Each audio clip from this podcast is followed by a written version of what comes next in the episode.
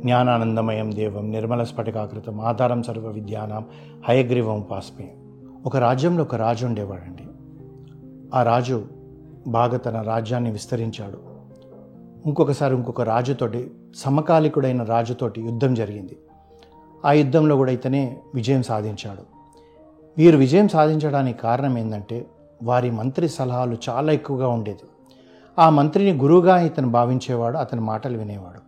ఎప్పుడైతే ఈ సమకాలికుడైన రాజును యుద్ధంలో ఓడించి తన రాజ్యానికి తిరిగి వచ్చిన తర్వాత అందరూ పొగడడం మొదలుపెట్టారు. మీ అంత వీరుడు లేడు. అసలు మీరు ఈ రాజ్యాన్ని విస్తరించిన కారణం మీ యొక్క శక్తియే గొప్పది? ఈ విధంగా చెప్తుంటే అతను కూడా అవన్నీ నిజం అనుకుంటున్నాడు. అందులోకి చాలామంది ఏం చేస్తారంటే పొగిడి పొగిడి పొగిడి వాళ్ళ స్వలాభం కొరకు ఎక్కువగా పొగుడుతుంటారు.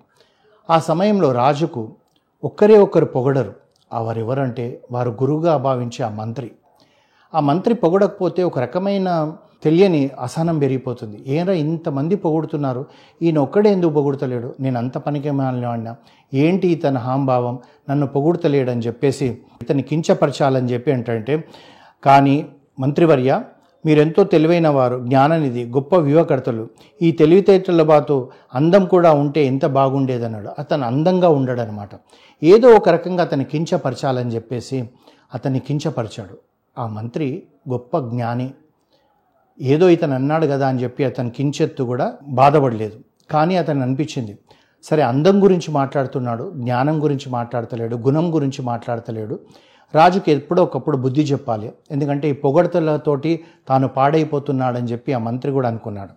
అనుకున్నాక నిండు సభలో అందరి ముందట కూడా అతనికి అవమానపరిస్తే మంత్రికి కోపం రావాలి. కానీ మంత్రి ఏ భావం విల్లవించకుండా తనను తక్కువ చేసిన మాట రాజును కూడా తూలనాడలేదు అయితే ఒకసారి ఏం చేశారంటే ఈ రాజు మంత్రి ఒకరోజు రాజ్య పని మీద గుర్రాల మీద ఇద్దరు వెళ్తున్నారు. ఎండ బాగా ఉంది. ఆ ఎండ ఉంటున్న సమయంలోనే మంత్రి అనుకున్నాడు ఇప్పుడు రాజుకు తనకు గుణపాఠం నేర్పాలి అందం యొక్క విలువ గురించి అనుకొని తాను ఏం చేశాడంటే బాగా దాహమయ్యే వరకు కూడా ఎక్కడ నీళ్ళు లేకుండా ఏర్పరిచాడు ఎందుకంటే మంత్రులే ముందు అన్నీ చేసి రాజులు వస్తారు. బాగా ఎండ ఉంది పిచ్చి దాహం వేస్తుంది. అయితే రాజు అన్నాడు మంత్రితో మంత్రి నాకు దాహం వేస్తుంది ఎక్కడ నీళ్ళు కనబడతలేవంటే రాజా నేను ఇప్పుడే నీళ్ళు వెతుకుతానని చెప్పేసి ఆ పక్క ఊర్లోకి వెళ్ళి రాజు కనుక అక్కడ ఒక భటుడి చేతిలో బంగారు పల్లెంలో నీరు తీసుకొని వచ్చారు. ఇప్పుడు మనము జనరల్గా బంగారం లాంటిది అనుకోండి వెండి లాంటిది అనుకోండి లేదా ఈవెన్ స్టీల్ ఇవన్నీ ఏదైతే ఈ ఈ యొక్క మెటల్ తోటి ఉన్న బౌళ్ళల్లో వాటరు ఆ గోరువెచ్చగా ఉంటుంది. అప్పటికి ఎంతసేపు అయిందో అందులో నీళ్ళు పోసిపెట్టి అది వేడివేడిగా ఉంది. అయితే రాజుకు అది ఇచ్చేటప్పటికి రాజు కూడా బంగారు దాంట్లో నాకు ఇచ్చారని చెప్పేసి సంతోషపడి అలా నీళ్ళు తాగాడు. నీళ్ళు తాగేటప్పటికి అది గోరువెచ్చగా ఉండి ఇతను దాహం తీర్చకపోవడం వదిలేసేసి నోరంతా ఎండుకపోయి ఇంకొక రకంగా ఉంది. అప్పుడు రా మంత్రితో అన్నాడనమాట మంత్రి ఇవి ఎచ్చగా ఉన్నాయి.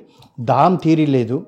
ఇప్పుడు నేను ఏం చేయాలనేటప్పటికీ సరే రాజా నీకు దాహం తీర్చి చల్లబరిచేది నేను తెస్తానని చెప్పేసి అతను మళ్ళీ పోయి ఇంకొక అతన్ని తీసుకొని వచ్చాడు. ఒక కుండలో నీళ్ళు పట్టుకొని వచ్చాడు. ఆ కుండలో నీళ్ళు ఎలా ఉంటాయో మనకు తెలుసు. కుండలో నీళ్ళు ఎక్కువసేపు ఉంటే చల్లగా ఉంటాయి. ఆ రాజు కుండలో నీళ్ళు దాగుతుంటే ఆ దాహం తీరడమే కాకుండా మనసంతా ఉల్లాసంగా అయిపోయి ఆ చల్లటి నీళ్ళు దాగేటప్పటికీ దాహం తీరిపోయింది. మనసు చల్లబడిపోయి సంతోషకరంగా ఉన్నాడంట. అయితే ఈ- విధంగా అయిన తర్వాత అప్పుడు రాజుకు అర్థమైంది. అర్థమై ఏమన్నాడంటే గురుదేవా నన్ను మన్నించండి. గర్వంతో కూడుకొని మమ్మల్ని మిమ్మల్ని నేను నాలుగు రోజుల క్రితం మిమ్మల్ని అవమానపరిచిన.